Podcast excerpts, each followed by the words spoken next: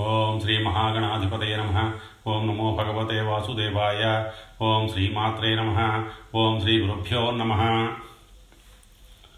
శ్రీదేవి భాగవతం అరవై రెండవ భాగం. దేవీ మహిమతో పరీక్షలో నెగ్గిన సుకన్య. సాధ్వీమణి విజయం సాధించావు. నీ సౌశీల్యానికి ప్రసన్నులమయ్యాం. నీ శ్రేయస్సు కోరిన వాళ్ళం. ఏదైనా వరం కోరుకో ఇస్తాం. మేము అశ్వినులం దేవ వైద్యులం తెలుసు కదా నీ భర్తను రూప యౌవన సంపన్నుడైన యువకుడుగా మార్చేస్తాం. మాతో సమానుణ్ణి చేస్తాం. అప్పుడు మా ముగ్గురిలో నీ భర్తను గుర్తుపట్టి నీ చాతుర్యం చూపించు సంతోషిస్తాం. ఇప్పుడు ఆశ్చర్యపోవడం సుకన్యవంతు అయ్యింది. త్వర త్వరగా వెళ్ళి ఈ అద్భుతాన్ని తన భర్తకు విన్నవించింది. నాథ ఇప్పుడు నా కర్తవ్యం ఏమిటి? దేవమాయ దుర్జ్ఞేయమన్న అంటారు. ఇదేమన్నా అశ్వినుల కపటోపాయమా? నాకేమీ తెలియడం లేదు. అంతా అయోమయంగా ఉంది. నువ్వు సర్వజ్ఞుడవు ఆజ్ఞాపించు. నువ్వు ఏమి చెయ్యమంటే అది చేస్తాను. నీ అభీప్సితమేమిటో తెలియజేయి అని అభ్యర్థించింది. కాంత వెంటనే వెళ్ళు. ఆ దేవవైద్యులను నా మాటగా ఆహ్వానించు. ఇక్కడికి తీసుకురా. ఇందులో ఆలోచించవలసింది ఏమీ లేదు. వారు చెప్పినట్టు చెయ్యి అని అనుమతించాడు చవనుడు సుకన్య త్వరత్వరగా అశ్వినులను సమీపించింది. సూర్యపుత్రులారా మీ షరతుకి అంగీకరిస్తున్నాను. రండి మా ఆశ్రమానికి వచ్చి నా భర్తను మీతో సాటి వచ్చేవాడుగా మార్చండి అంది. ఆమెతో అశ్వినులిద్దరూ చవన మహర్షి ఆశ్రమానికి వచ్చారు. అతడిని సమీప సరోవరానికి తీసుకురమ్మని తాము ముందు నడిచారు. సరోవరంలో దిగి స్నానం చెయ్యమన్నారు. చవనుడు నీళ్ళలోకి దిగాడు. అతడి వెనక అశ్వినులు దిగారు. ముగ్గురు ఒక్కసారిగా మునిగారు. లేచేసరికి ముగ్గురు సమాన రూప యౌవన సౌందర్యాలతో కనిపించారు. సుకన్యాదేవికి తన కన్నులను తానే నమ్మలేకపోయింది. ఆనంద బాష్పాలు కమ్ముకున్నాయి. బొమ్మలా నిలబడి చూస్తోంది. వరవర్ణిని మా ముగ్గురిలో నీకు నచ్చిన భర్తను వరించు. అత్యంత ప్రీతిపాత్రుడు ఎవరో గుర్తించు అన్నారు ముగ్గురూ కలిసి ఏకకంఠంతో. కంఠస్వరాలు కూడా ఒక్కలాగే ఉన్నాయి. సుకన్యాదేవికి ఇది పెద్ద పరీక్ష అయింది. సంశయంలో పడింది. భర్తను గుర్తుపట్టలేక మదనపడింది. ఏమి చెయ్యను? ఈ దేవతలు ఇంద్రజాలం కల్పించారు. ఇది నాకు మరణావస్థలాగా ఉంది. పొరపాటున అశ్వినులలో ఒకరిని వరించానంటే ఎంత ప్రమాదం? ఎలాగా ఎలాగా? అనుకుంటోంది. ఎంతకీ తెమలలేదు దారి దొరకలేదు. విశ్వేశ్వరిని ధ్యానించింది. అమ్మా నువ్వే దిక్కు. నా పాతివ్రత్యాన్ని కాపాడు. నీ పాదాలకు శిరసును వంచి మొక్కుతున్నాను. నమ పద్మోద్ధవే దేవి నమ శంకరవల్లభే విష్ణుప్రియే నమో లక్ష్మీ వేదమాత సరస్వతి. బ్రహ్మ విష్ణు మహేశ్వరులను కన్న తల్లివి జగత్తును సృష్టించి రక్షించే జగన్మాతవు అజ్ఞానులకు జ్ఞానాన్ని జ్ఞానులకు మోక్షాన్ని ప్రసాదించే సర్వేశ్వరివి నువ్వు పూర్ణ ప్రకృతివి ఆజ్ఞా స్వరూపానివి పురుషప్రియ దర్శనవు భుక్తిముక్తి ప్రదాయినివి యోగీశ్వరులకు సిద్ధిప్రదవు అజ్ఞానులకు దుఃఖప్రదవు భక్తులకు జయప్రదవు కీర్తిప్రదవును అమ్మా నిన్ను శరణు వేడుతున్నాను ప్రసన్నురాలివై ప్రార్థిస్తున్నాను శోకసాగరంలో మునిగిపోయాను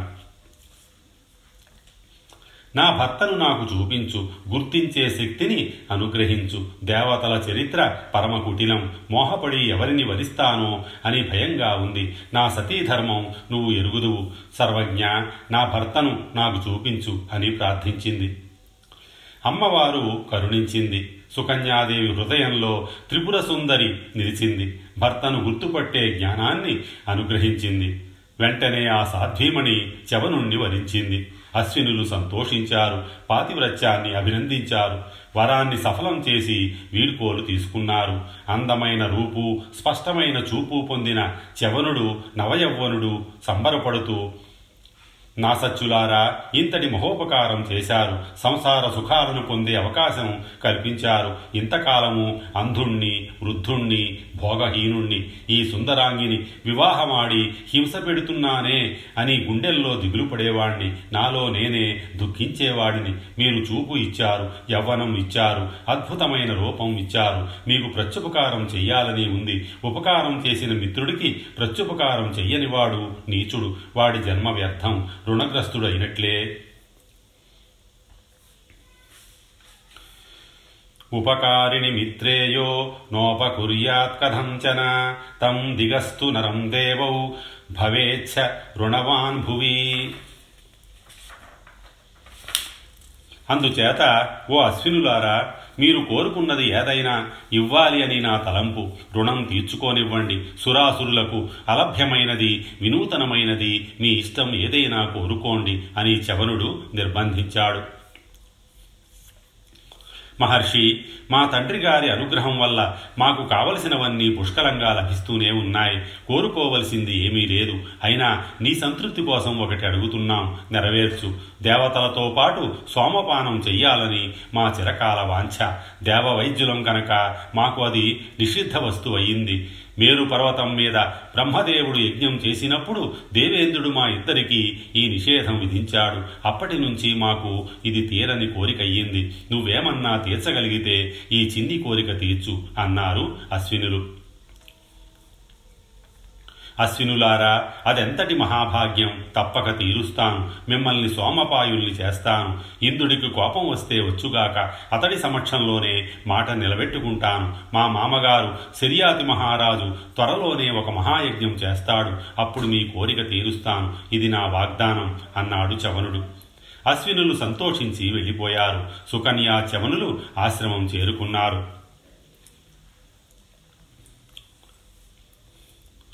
వ్యాసమహర్షి సూర్య చంద్ర వంశాల చరిత్రను చెబుతుండగా శర్యాతి విషయం వచ్చి సుకన్యాచవనుల కథ విస్తరించింది. జనమేజేయుడు శ్రద్ధగా ఆలకించాడు. ఈ కథలో మరికొన్ని వివరాలు అడిగాడు. వ్యాసమహర్షి దేవవైద్యులకు చవనుడు సోమరసం తాగించాడా? మరి ఇంద్రుడు కోపించలేదా? దేవరాజ బలంతో మానుష బలం పోటీపడి నెగ్గగలిగిందా? ఇది చాలా కుతూహలాన్ని కలిగిస్తోంది. వివరించవా? జనమేజయ తప్పకుండా వివరిస్తాను విను. ఇది చాలా అద్భుతమైన కథ. దేవకన్య లాంటి సుకన్యతో చవన మహర్షి గృహస్థాశ్రమ ధర్మాలు నిర్వహిస్తున్నాడు. తన అల్లుడు సుందరాకారుడయ్యాడని శరియాతి దంపతులకు ఇంకా తెలియలేదు. ఒకనాడు శర్యాతి భార్య దుఃఖిస్తూ భర్త దగ్గరికి వచ్చింది. మహారాజా బంగారం లాంటి అమ్మాయిని ఒక వృద్ధాంధ తాపసికి కట్టపెట్టి అడవుల్లో విడిచిపెట్టి వచ్చాం. చాలా కాలం అయ్యింది. ఎలా ఉందో జీవించి ఉందో మరణించిందో కుశల వార్తలు ఏమీ అందడం లేదు. ఒకసారి వెళ్ళి చూసి రాకూడదా? కూతురుకి ఇలాంటి సంబంధం చేశామే అని నేను ఏడవని రోజంటూ లేదు. పిచ్చి తల్లి మొగుడికి సేవలతో ఆ అడవుల్లో చిక్కి శల్యమైపోయి ఉంటుంది. వెళ్ళి ఒకసారి ఇంటికి తీసుకురండి. బెంగ పెట్టుకున్నాను. చూడాలనిపిస్తోంది. నార చీరలతో కందమూలాలతో ఆ గుడ్డి మొగుడితో ఎలా పడుతుందో ఏమో అని కళ్ళనీళ్ళు పెట్టుకుంది.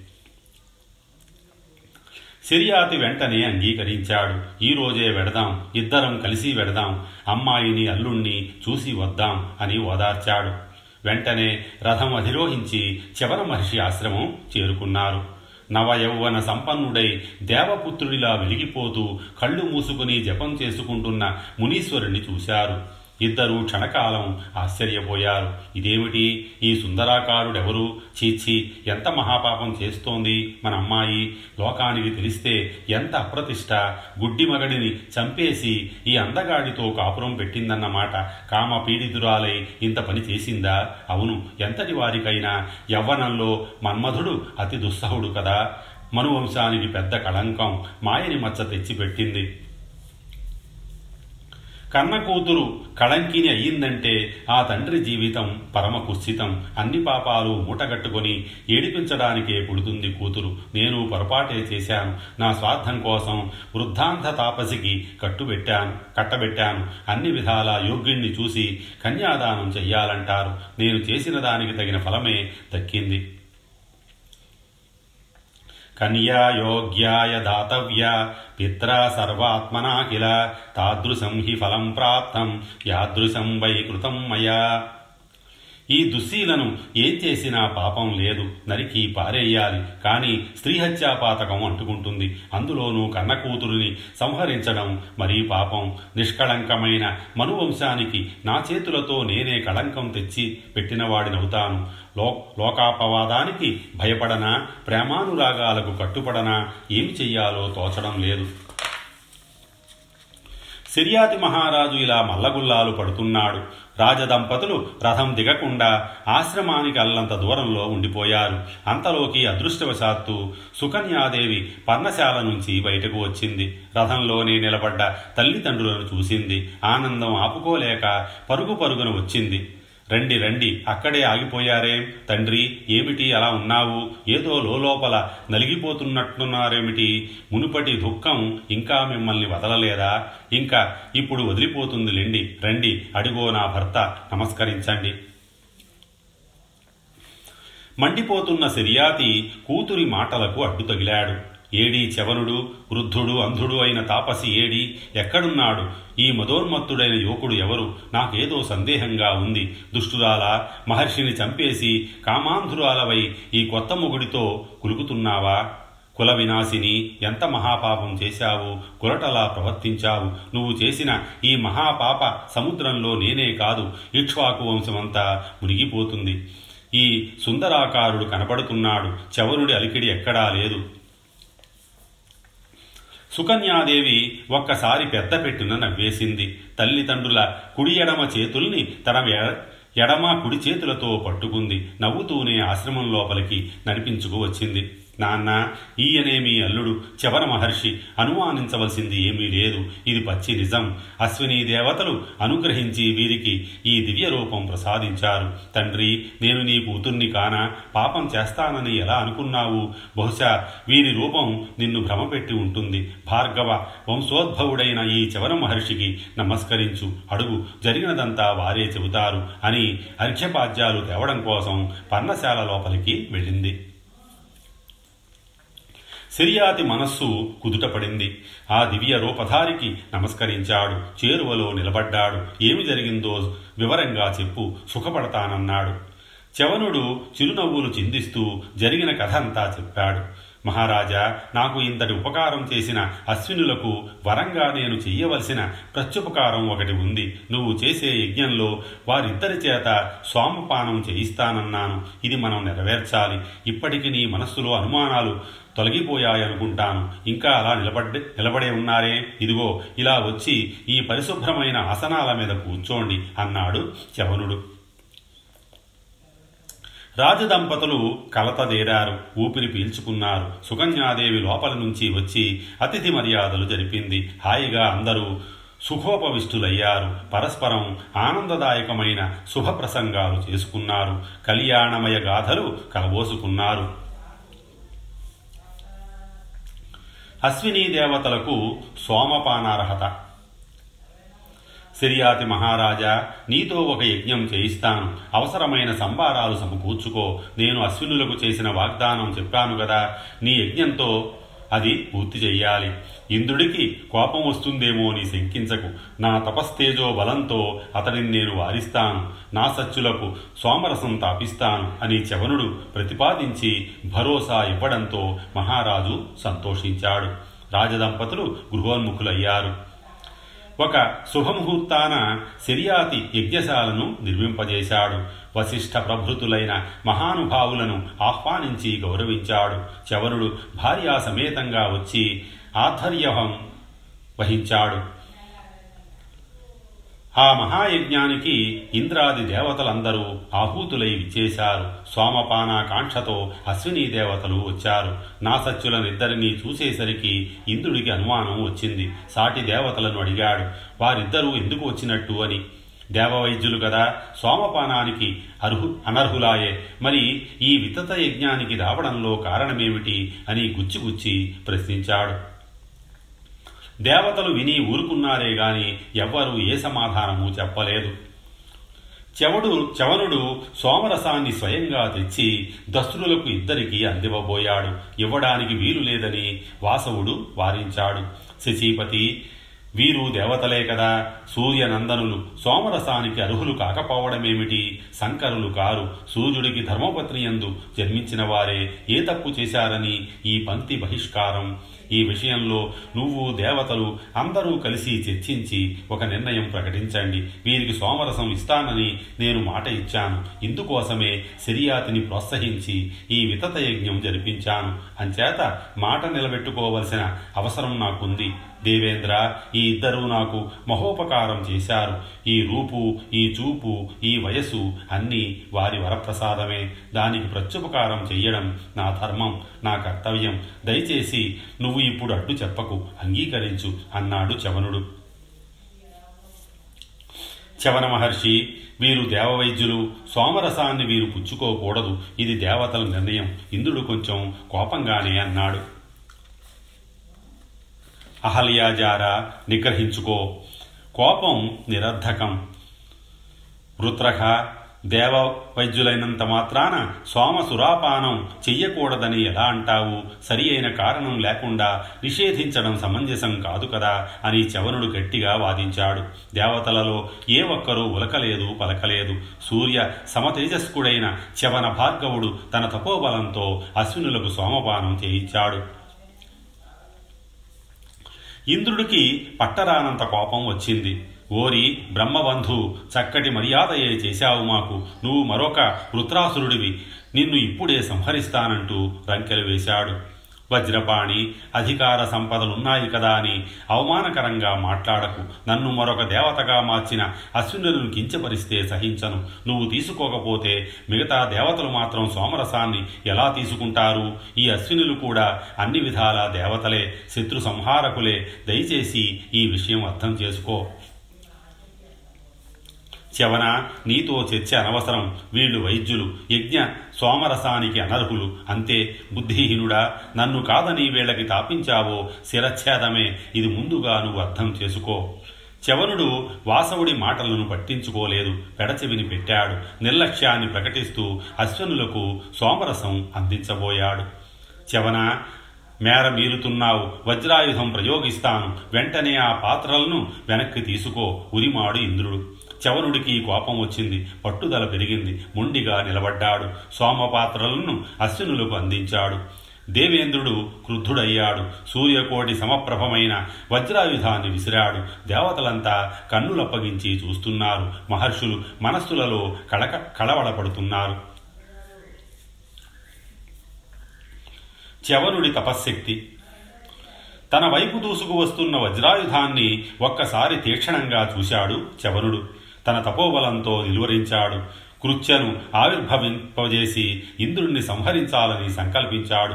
ఆ మంత్రాలను సస్వరంగా పఠిస్తూ అగ్నిలో ఆహుతులు వేల్చాడు. కృత్య ఆవిర్భవించింది. ప్రబలుడు మహాక్రూరుడు మహాకాయుడు మహారాక్షసుడు మదోన్మత్తుడు అయిన పురుషాకారంలో సకల ప్రాణి భయంకరంగా కృత్య ఆవిర్భవించింది. అతడి పేరే మధుడు. పర్వతాకారమైన శరీరం భయంకరమైన నాలుగు కోరలు ఒక్కొక్కటి యోజనాల పొడవు ఉంది. మిగతా దంతాలు కూడా చాలా పొడవుగా ఉన్నాయి. ఒక్కొక్క బాహువు ఒక పర్వత శ్రేణిలాగా ఉంది. ఎర్రటి నాలుక ఆకాశాన్ని చప్పరిస్తోంది. మెడ ఒక పర్వత శిఖరంలాగా ఉంది. గోళ్ళు పెద్ద పెద్ద పారల్లాగా ఉన్నాయి. శిరోజాలు గుణపాల్లాగా వేలాడుతున్నాయి. శరీరమంతా రాసిపోసిన కాటుక కళ్ళు మాత్రం దావానలంలాగా ఎర్రగా భగభగలాడుతున్నాయి. అతడు నోరు చప్పరిస్తుంటే కింది దవడ నేలకి పైదవడ ఆకాశానికి తగులుతోంది. ఈ మహాకాయుణ్ణి చూసి దేవతలే గడగడలాడిపోయారు. ఇంద్రుడు వణికిపోయాడు యుద్ధవాంఛను విరమించుకున్నాడు. ఆ రాక్షసుడు గాలిలో ఆగిపోయిన వజ్రాయుధాన్ని పెదవుల మధ్య సుతారంగా బంధించి నిలబడ్డాడు. ఉన్నట్టుండి ఇంద్ర నిన్ను భక్షిస్తానంటూ వెంటబడ్డాడు. దేవతలు హాహాకారాలు చేశారు. ఎటువారు అటు పారిపోయారు. ఇంద్రుడు కాళ్ళు చేతులు స్తంభించి ఎటూ కదలలేక బిక్కచచ్చి నిలబడ్డాడు. మెరుపులా ఒక ఆలోచన వచ్చింది. బృహస్పతిని తలుచుకున్నాడు. మహామేధావి దేవగురుడు ప్రత్యక్షమయ్యాడు. శచీపతి ఈ మహాకాయుడు అసాధ్యుడు. మంత్రాలకు తంత్రాలకు లొంగడు. నీ వజ్రాయుధం కూడా వృధా. వీడు చవనుడి తపోబలంతో యజ్ఞకుండం నుంచి ఆవిర్భవించిన మధుడు. అనివార్యుడు ఒక్కటే మార్గం. చవన మహర్షిని శరణు వేడుకో. ఆ మహాత్ముడే కరుణించాలి. మరో దారి లేదు. బృహస్పతి ఖండితంగా చెప్పాడు ఇంద్రుడికి బుద్ధి వచ్చింది. మనస్సులోనే చవనుడికి మొక్కుకుంటూ వచ్చి కాళ్ళ మీద పడ్డాడు. క్షమించు మహాముని ఈ మహారాక్షసుణ్ణి ఉపసంహరించు. సర్వజ్ఞ ప్రసన్నుడివై రక్షించు. ఇక మీదట నీ మాట జపదాటను. ఈ క్షణం నుంచి అశ్వినులు ముమ్మాటికి సోమార్హులే. నాకు ఏ అభ్యంతరమూ లేదు. ఇది నిజం. నువ్వు వారికిచ్చిన మాటను నెరవేర్చడం నా విధి. పొరపాటున అహంకరించాను. నీ తపశ్శక్తిని పరీక్షించడానికి సిరియాతి యజ్ఞకీర్తిని దశ దశ దిశలకు చాటి చెప్పడానికి ఇలా చేశానంటే నమ్ము. నన్ను విశ్వసించు.